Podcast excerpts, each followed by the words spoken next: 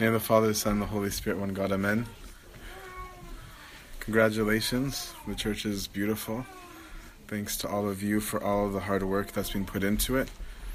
And um, I realized today that St. Basil's like active month from now on is going to be January 14th to February 15th because the three altars of the church of the of St. Basil, St. Anthony, and the 21 martyrs are each spaced two weeks apart. Um, so St. Basil's on the 14th of January, St. Anthony on the 30th, um, and the new martyrs, 21 martyrs of Libya on February 15th. So I'm going to be gone for both of those. So we, St. Basil gave us up here by his feast, and St. Anthony had us ready for his feast, and God willing, um, all will be done by the martyrs. So since St. Anthony hooked us up, and since I'm not going to be here for his feast, I don't know how many of you know his story well, so I won't. I'll try not to go for too long because at St. Anthony I could probably go for days. But I think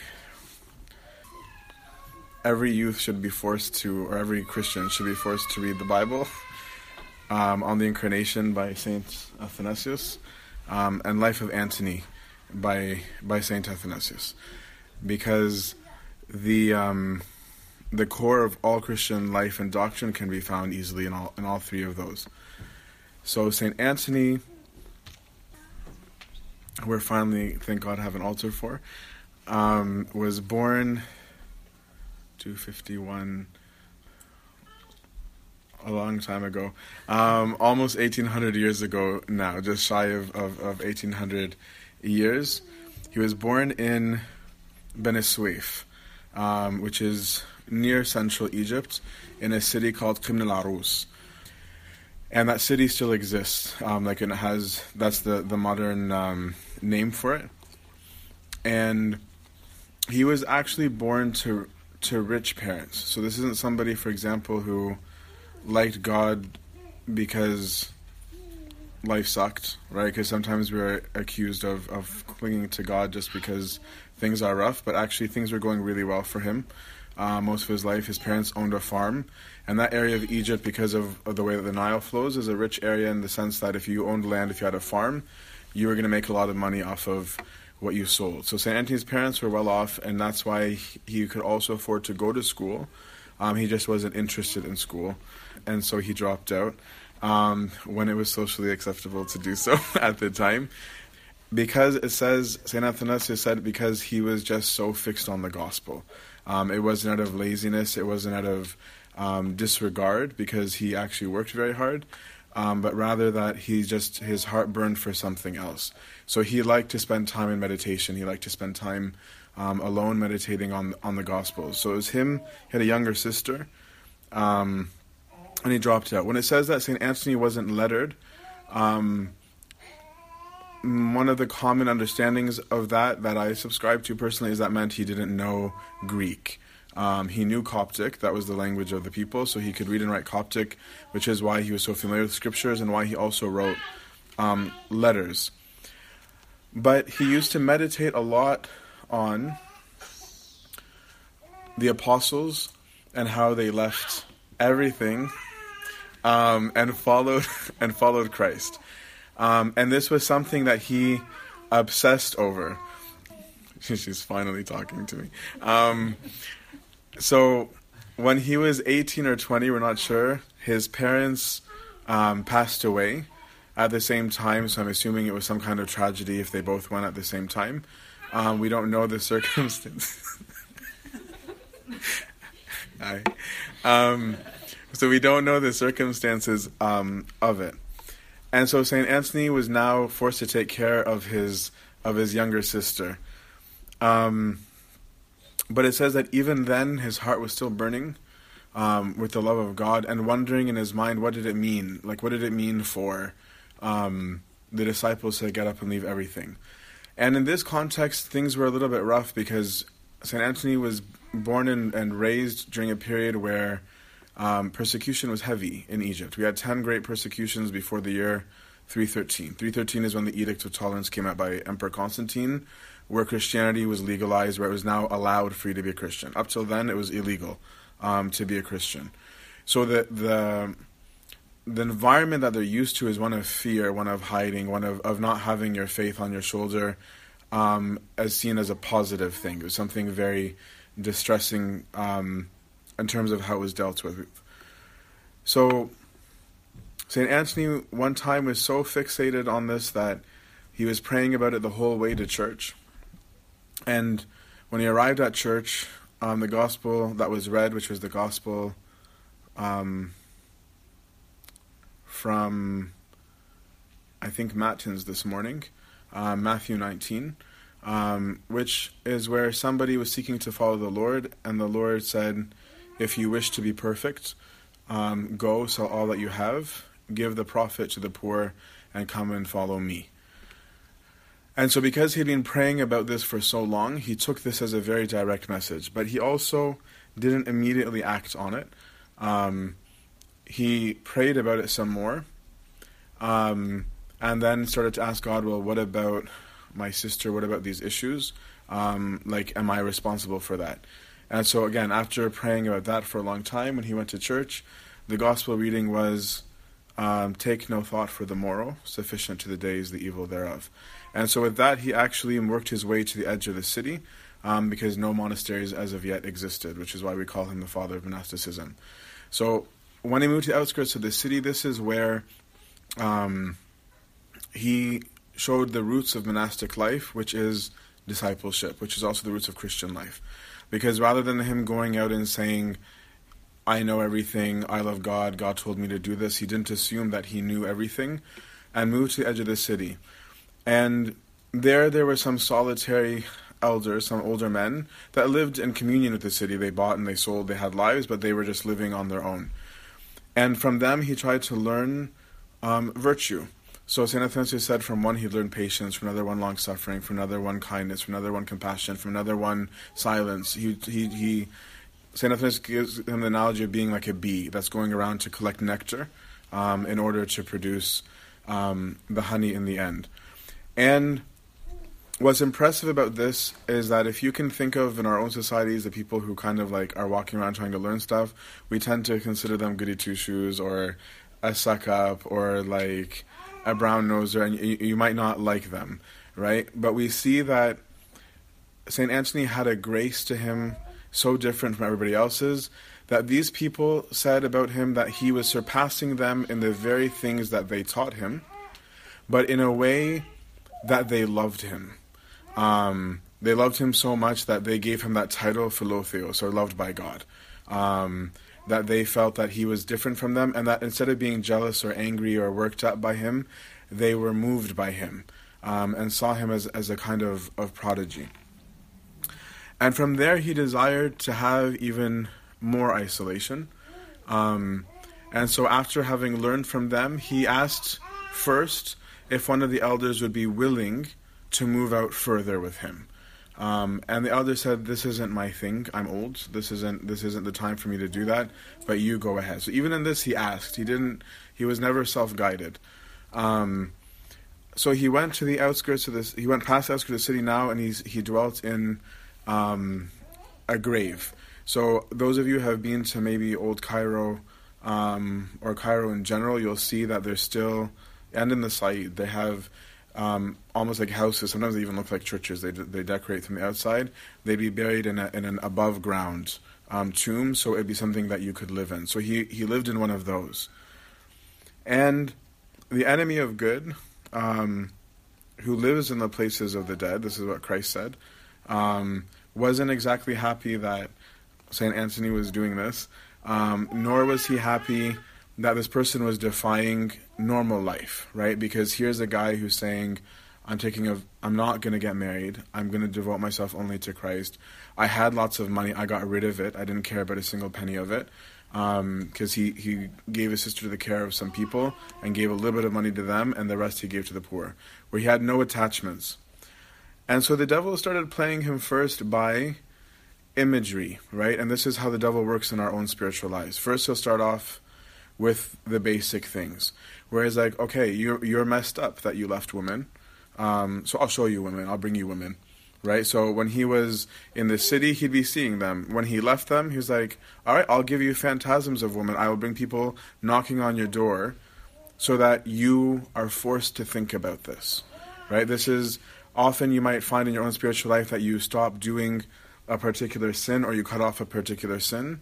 So the devil's not like, oh, good for you, I'm so proud of you, right? He'll bring it right back to you to your door, right? And be like, are you sure you want to leave this behind? This is really good right? So he brings a, sale of, of, of, repackaged goods. So he brought him women, um, brought him money, right? He brought all these things, which wasn't very interesting to St. Anthony. Um, on one episode of his life, he's even a little sarcastic, um, or so it seems anyway, where there's this tray of money left in the wilderness. Um, and St. Anthony's like, really? Like, really? Like, who leaves a whole tray on a platter in the middle of the desert? um, of money. Like like the context is makes no sense. It's not even like a fallen bag. Um, it's it's a tray, um, and so he walked by it like it wasn't even even there. And so the devil obviously even more was frustrated by this. So it says that he went from first reminding him, I forgot that part, was first was the memory, right? And this is why whenever we stop a sin, the first thing is to remember it, right? He started off with the memory of sin by saying, Don't you remember what it was like? What about your sister? You left your sister behind. What kind of brother are you? Um, what about the life you could have lived? There's nothing wrong with marriage. Why are you so anti-marriage? Right? All these things first there. That didn't work. Then he's like, I'll show you images of it. And so first he gave him dreams, um, many sleepless nights. A lot of monks will talk about that as being one of their first warfares. Is that if, if is that they'll dream about everything, um, and have very vivid, disturbing dreams.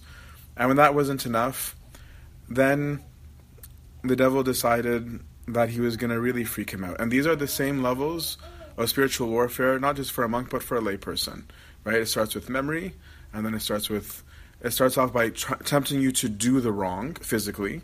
If you stop doing the wrong physically, he'll tempt you with the memory. If you get over the memory, he'll bring you images, whether it's in dreams or in illusions. And then the last step is that he'll fight you himself. Many of us blame the devil for warfares that are often not the devil, but they're just you um, in the sense that sometimes the devil has nothing to do with it, um, and it's it's you fighting yourself, which is still an important warfare. It's just not him. But when the devil came to him himself, he beat him mercilessly. Um, so at this point, Saint Anthony is living in this in the cemetery, and he had a young um, a young youth from the city would come at regular intervals, bringing dry bread um, and salt to him. So a lot of people think that dry bread is somehow magically ascetic. It's not. Um, the point of, of something like dry bread was just that it didn't go bad, right? So it was something easy and simple so that he wouldn't need to be dependent on people because you could store it for a long time. They would just add a little bit of water to it and it was moist again and they could eat it and maybe a little bit of salt for flavoring. In other regions that were richer, like in Wadi Natrun, for example, um, they would eat lentils, they would eat vegetables that grew in the, in the area. And so the devil came and just completely beat him to a pulp, um, to the point that he was left almost for dead.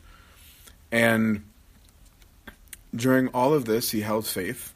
Um, and the young man from the city that came to bring him his bread happened to come by providence during that time and found Anthony almost dead, um, and lifted him and carried him um, back to the church where he laid him on the ground and he was unconscious. So Anthony came to um, in the middle of the night in the church and freaked out that how dare they take him away from the battle.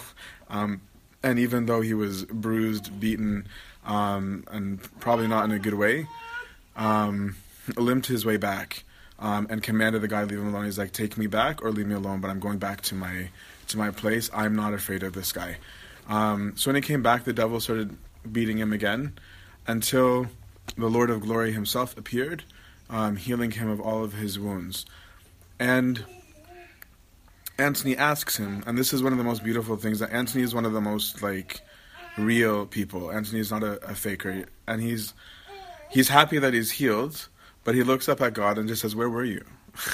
Where were you when this was happening? And you'll see that regularly in the life of Anthony is that he's not afraid to ask God questions.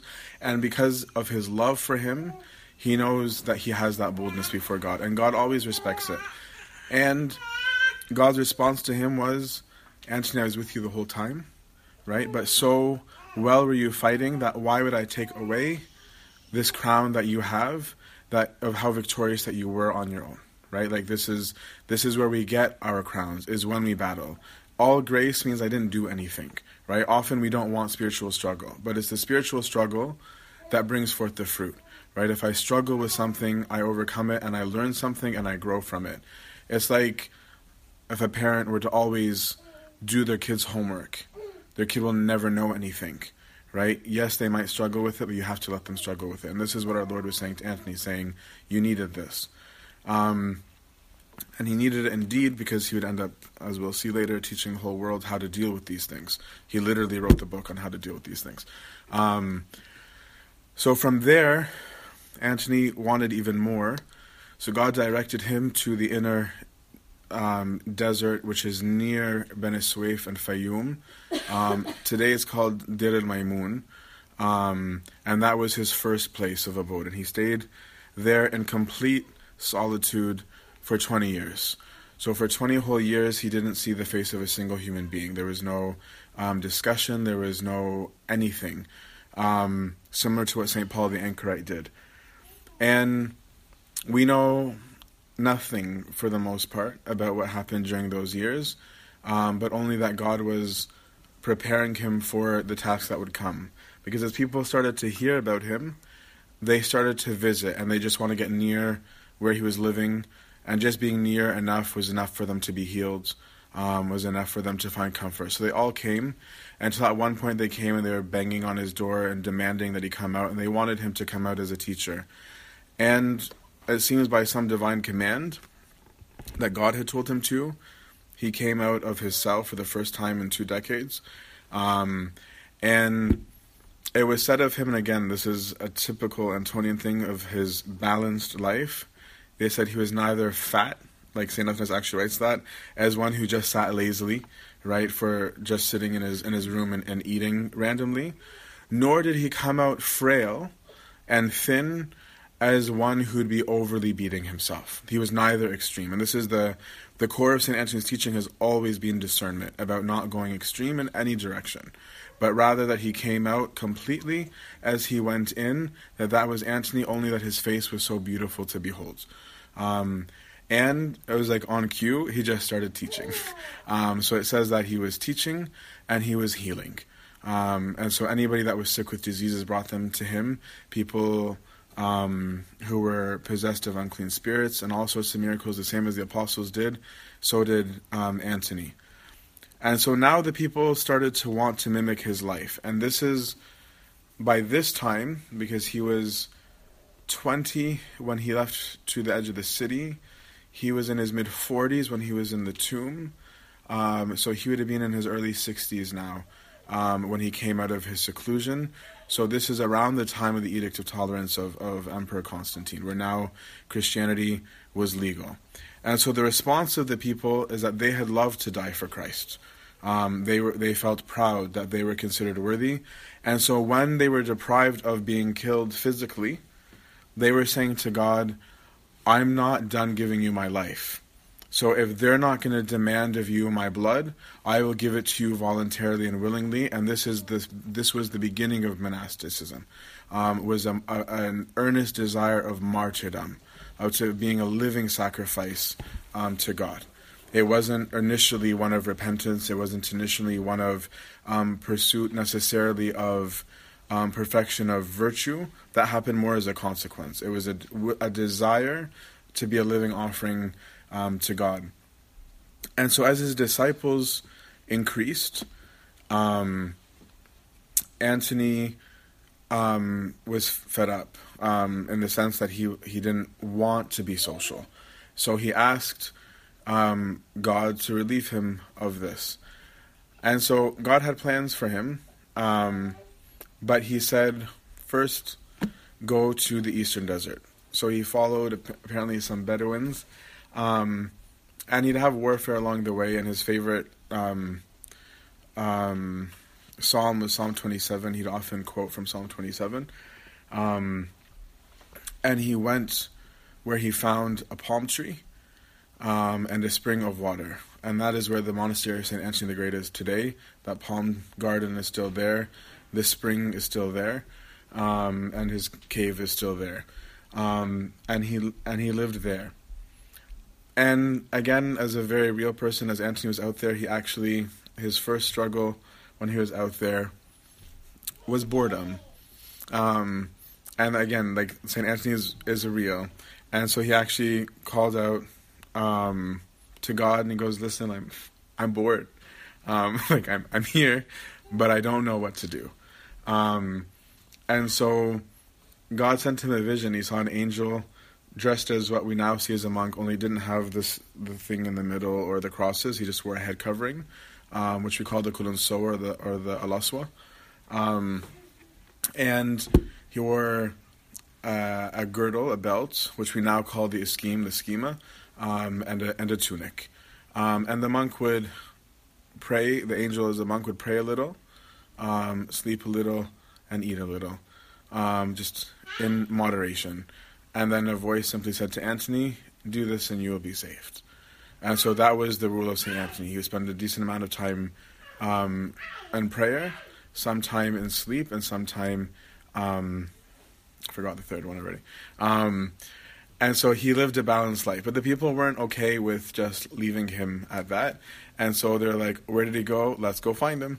Um, so they went back. And St. Anthony was told by God at this point um, it's a very con- like not clear reading in the English. I, I haven't looked at the Greek, where it almost sounds like Christ gave Antony from this point a freedom from the passions, um, where he says, "I'm I'm freeing you from this now to be a teacher of this way," um, and so when the monks came to him, he became their tutor. Um, and he discipled many great people. He's the one who tonsured St. Macarius the Great as a monk. Um, Didymus the Blind came to him for advice. These are all illustrious men in the in the church, um, and they all spent time in his cave, which makes his cave an even more blessed place. Um, and he started teaching them about spiritual warfare. I really, really encourage you all to read the life of Antony. It's not very long. Um, because he has the full sermon in there about it. And there's little things that St. Anthony taught that none of us appreciate because we grew up, for the most part, doing this and being told to do this. It was St. Anthony who first taught if the devil comes doing anything or you have fear, do the sign of the cross. Right? We take that for granted now as just a, a common practice, but it was St. Anthony who first said that, right? Because he used it um, and tested it with it.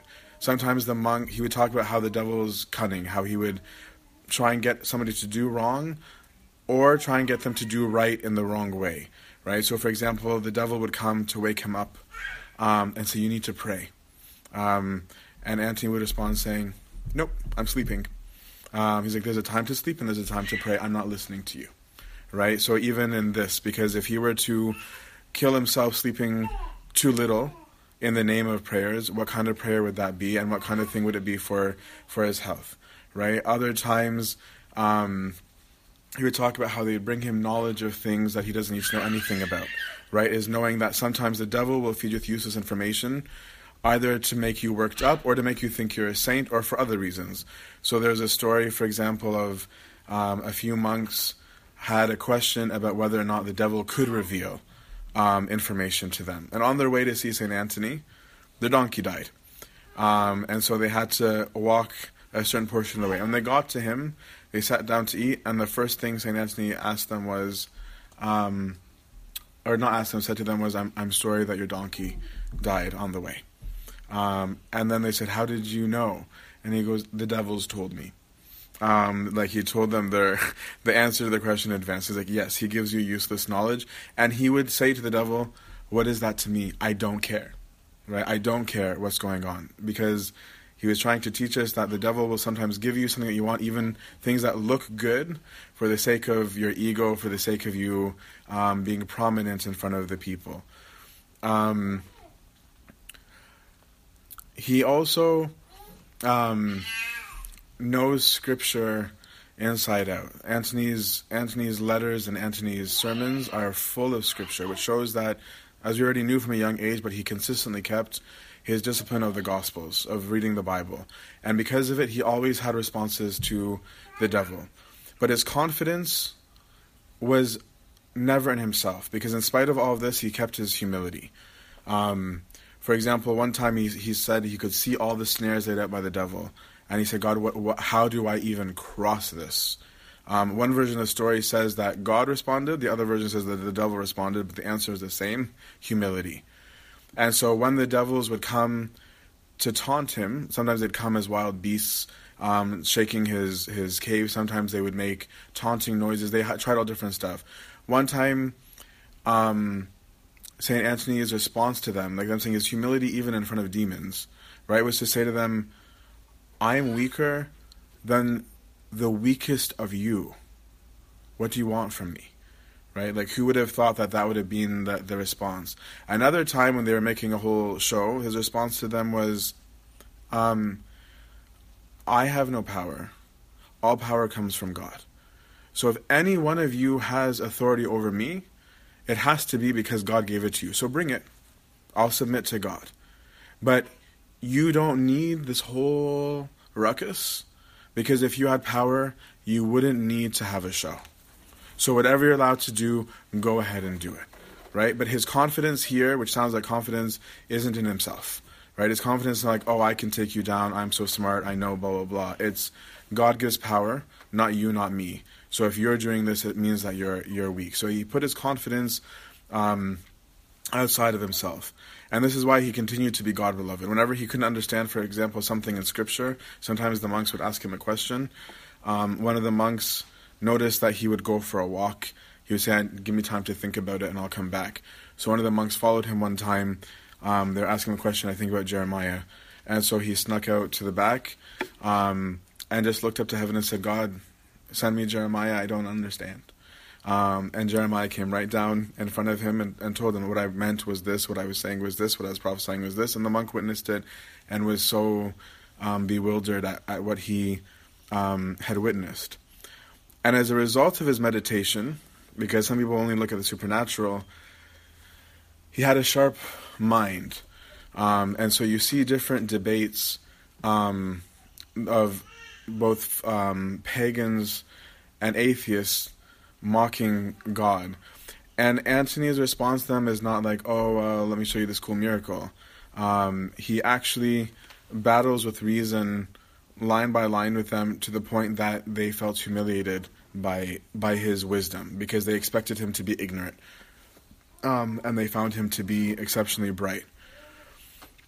He also um, wished to be a martyr, right? That was his earnest desire. And so St. Anthony very, very, very rarely left the monastery. Um, and one of them was that he was hoping that he would get killed. So he went down, and the governors were, were slaughtering all the people we keep reading about in the Synaxarium. Um, and St. Anthony would go and minister to them. He'd clean their wounds. He would preach to them. He would tell them to keep strong in the faith. All of this was illegal, and he expected to be killed for it. But St. Anthony was like, by some providence, he just wouldn't get killed. Um, and to the point where the governor himself ordered him to stop. And he defied the governor, kept going like this will for sure get me killed. Um, and he just wouldn't get killed. They just wouldn't touch him, um, which he's, St. Athanasius was like, it was for the benefit of the whole world, because without him there wouldn't be um, this monastic life. So that was one of the first times. Another time was for St. Athanasius. St. Athanasius, um, was just a boss himself, um, got to serve him for a few years in the monastery. And there's we have a small C tradition, which means you can believe it or not, it's up to you, that um, Saint Anthony edited on the incarnation for him. That they would ha- go on walks. Um, and and Athanasius would talk to him about about what he's teaching, what he's saying, and Anthony would would direct it, um, which is why you'll see very similar language of in on the incarnation in the letters um, of Saint Anthony. But at any rate, they had a deep uh, bond between them. And St. Athanasius in particular loved monastic life because he was exiled five times, and most of his exiles he was hiding in monasteries. The monks loved him and protected him. So when Arius was wreaking havoc um, in the church, he started telling people, um, Antony um, believes what I believe because it was like the whole celebrity affiliation. If he could convince the people that St. Anthony agreed with him, they would for sure leave St. Athanasius and um, um, and and join with Arius. So first, Antony had a vision in which he saw the church being violently assaulted. He saw a church, the altar being desecrated, um, but that over a time th- that it was restored. And so he told them, he said, "This is Arius, and this is what he did. He left the monastery, saying this is the second leaving, and told the people, I have nothing to do with Arius.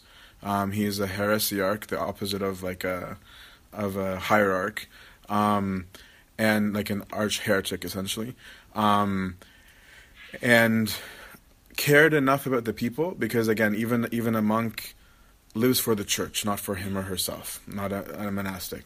Um, to clarify that no, this is not where where um, I stand. It was also known. I know I'm going a lot longer than I expected. I'm sorry. This is still the brief version. I encourage you to read it. Um, for his compassion, um, his compassion and his in his gentleness. There's a story of um, an arrogant Palestinian monk. No offense. Um, who had heard of the great Antony and came to see what he was like and the people were like. And when he came, he was shocked to find that the monks were sitting down resting, having leisure time, eating um, and drinking and chatting and, and, and chilling essentially. And he was like, "This is what you guys do." We thought this was the great Antony, who like is so strict and severe on his body, who did cast out demons. The guy is a novice. Um, we do this and this and this and this where we are. So Antony knew his thoughts, um, and so he said, "Come here," um, and he gave him a bow, like a bow and arrow for like archery, and goes, "All right, tauten the the the bow, so you can um, shoot some arrows." And he was like, "Okay," and he's like, "More, more," and he kept on telling him to tighten it, tighten it, tighten it, tighten it, until the guy was like, "I can't. It's, it's going to snap." And so Saint Anthony is like, "Exactly." He goes, "This is what it is like with a human being." Okay, you can't tauten it, tauten it, tauten it beyond measure because they'll snap. There has to be balance. There's a time to eat, there's a time to pray, there's a time to talk. So don't judge people just because they're not doing things the way that, that you would. Um, the one of his compassion that I particularly like is um, a really famous story of a monk who made mistakes. I've used it a lot in the sermons. Um, probably fell into fornication, but we don't know. And so they kicked him out of his monastery. And so the monk was humiliated, and so he went um, on a journey to see Saint Anthony. And when he got to Saint Anthony, um, he told them his story, told them what happened. So Saint Anthony said, "Okay, go go back. Tell them Antony told tells you to accept me back, um, and and they should take you." He went back, and they refused him. So he came back crying to Saint Anthony. Saint Anthony goes, "Okay, I'll go with you." So the third major leaving is one of complete compassion and, and service, and he took him back to the monastery and just looked at the monks who had refused him and, and gave them a short story for them to understand what they were doing. And he said a certain ship was out to sea, and a great storm overtook the ship, such that one of the people on the on the ship was thrown into the stormy waters and almost drowned. With great effort, we were able to rescue the one who was in the water and get him back on the ship. Would you now take him and throw him back into the sea? And left. Um, which was drop the mic moment. Um, but this is the kind of, of love that he had, right? He was not looking at it in terms of um, absolute value according to one's sins, but rather according to one's heart and desire um, and struggle. So I could go on and on and on. I won't. He cared nothing for fame to the point that when Emperor Constantine was writing him letters, he didn't even want to reply. Um, he was begged by the monks to like acknowledge the emperor with a short reply. Um, and the emperor was vowing him anything that they wanted. He would build the monastery, do whatever, and he's just like, we don't want anything. Just be a good emperor, fear the Lord, and love God. That's all we care about. Um, so he wasn't even swayed by literally the ruler of the known modern world, um, sending him a letter. And he got upset with the monks, saying, "You're so excited that an emperor is writing you a letter, and you're not excited that the King of Kings and author of life and master of the universe wants to interact with you. Um, another of his main lessons, that hopefully we, one of the last ones, is his focus on today, not yesterday and not tomorrow. He had a long meditation on on living today, of saying that the past is gone, right? And the future isn't here. There's nothing you can do about it. Use every single moment like it's a new beginning, and you'll never go astray, right? Is that there's nothing, don't have your thoughts and worries and concerns about things that you have zero control over.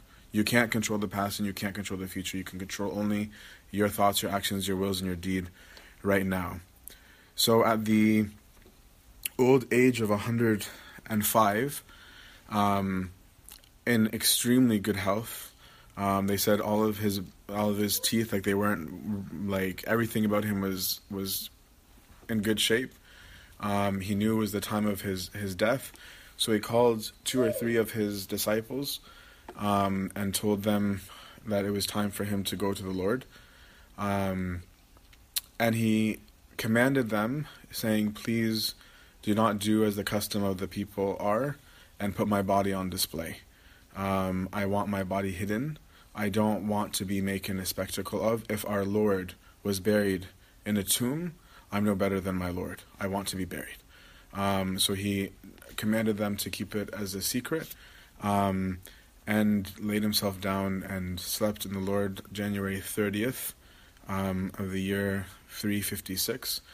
Um, 30, a little over 30 years after the Council of Nicaea. Um, leaving a legacy that within a decade of his death, his biography was already um, written.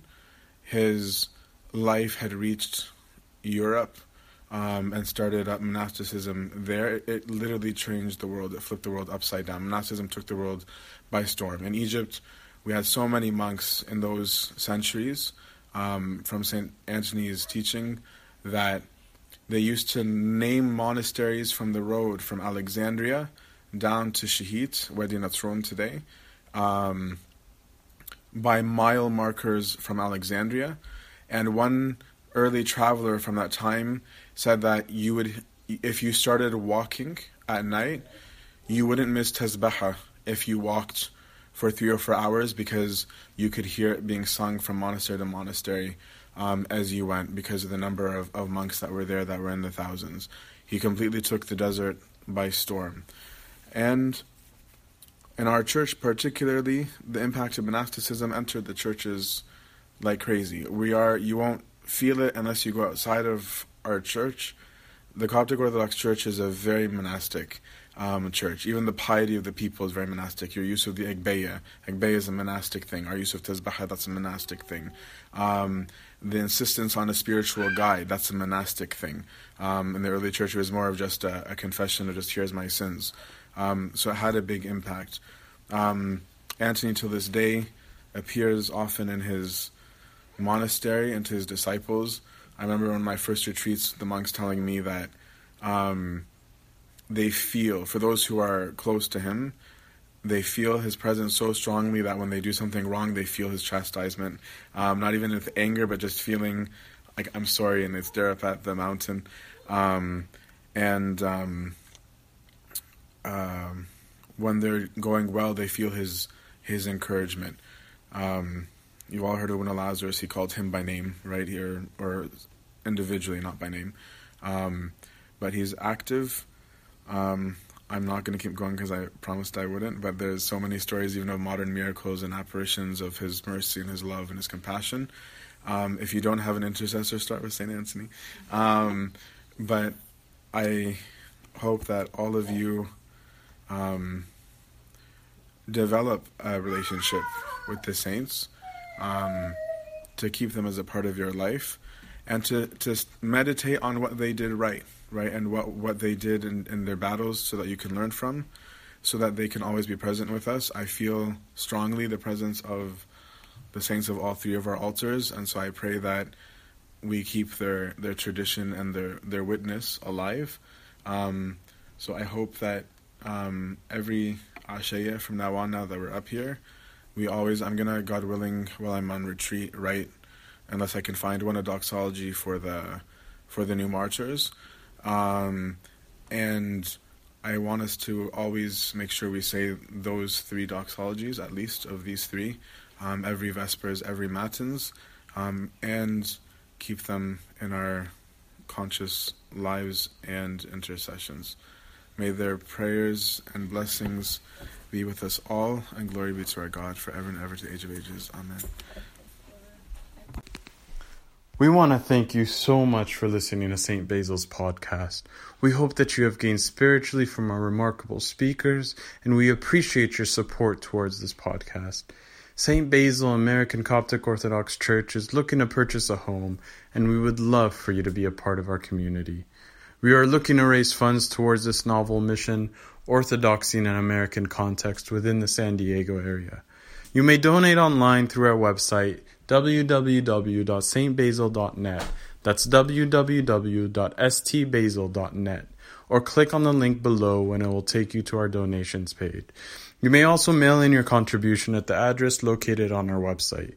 We thank you for any contribution, and may our Lord Jesus Christ always bless your heart and home.